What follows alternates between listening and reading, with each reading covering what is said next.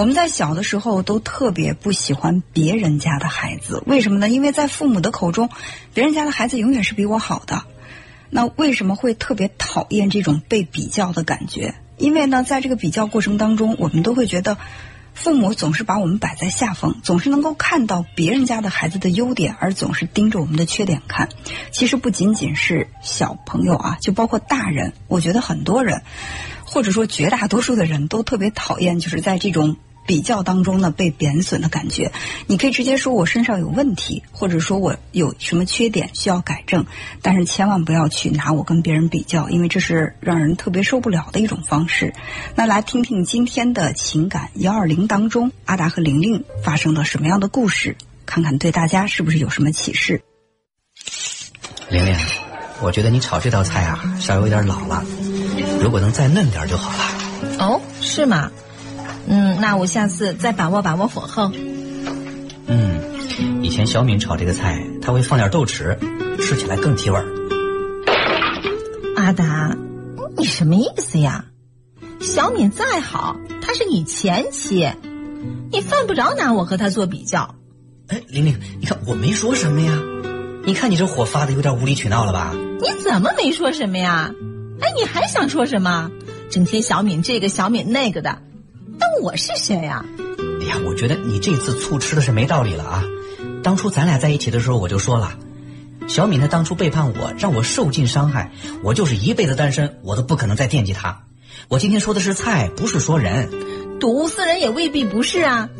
我最恨三心二意的人，当初我离婚就是因为碰到一个爱玩暧昧的，我可不想重蹈覆辙。咱怎么就重蹈覆辙了呀？我是跟他联系了，还是跟他见面了？还是跟别的女人纠缠不清了？你怎么这么不可理喻啊？哎，我不可理喻。哎，那别理了，咱俩各过各的。当初我离婚就是因为老公爱拈花惹草玩暧昧，和阿达在一起，我不求别的，就求一个一心一意。当初是他前妻背叛他的，我不说让他们反目成仇了，但也不能这么念念不忘吧？毕竟是生活了十来年的夫妻。在生活当中，无意中会难免提到。正是因为我心里问心无愧，所以才这么坦坦荡荡的提一句，有什么问题吗？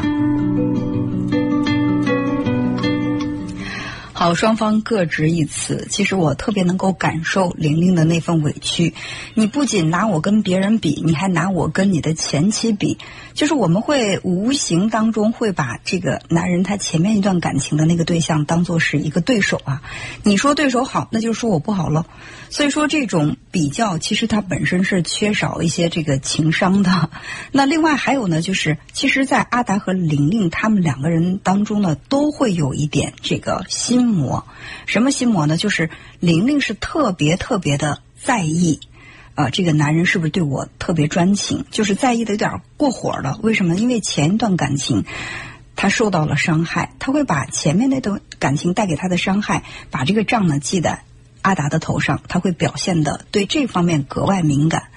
那阿达说：“正是因为我坦荡，所以我才。”去这么去提，我认为这个解释呢也是说不过去的。不能说你坦荡，你就可以随便在我面前说另外一个人，因为而且那个人还是我特别在意的人。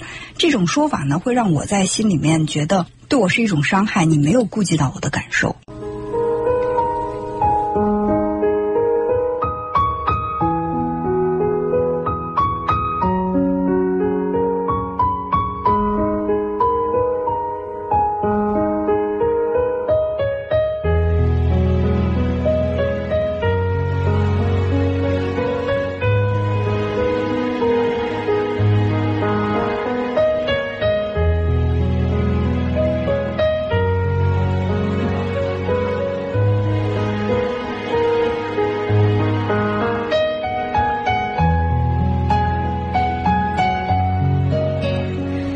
看到在微信公众号上，莹莹留言说：“这种比较特别伤人。我曾经经受过这样的比较，虽然一开始是知道他分手后忘不了自己的前任，但是我还是想试一试，最终还是以失败而告终。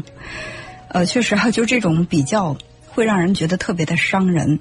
嗯，就像刚才我说的，我身上有什么缺点，你可以告诉我，让我改变。但是呢，你千万。”不要拿我跟你的前任比，就这个时候会让人在心里产生一种逆反啊！你觉得他好，觉得我这点不好，那我偏要去保持我这点不可，我就是要跟他不一样，就特别容易引发像玲玲和阿达刚才那样的冲突。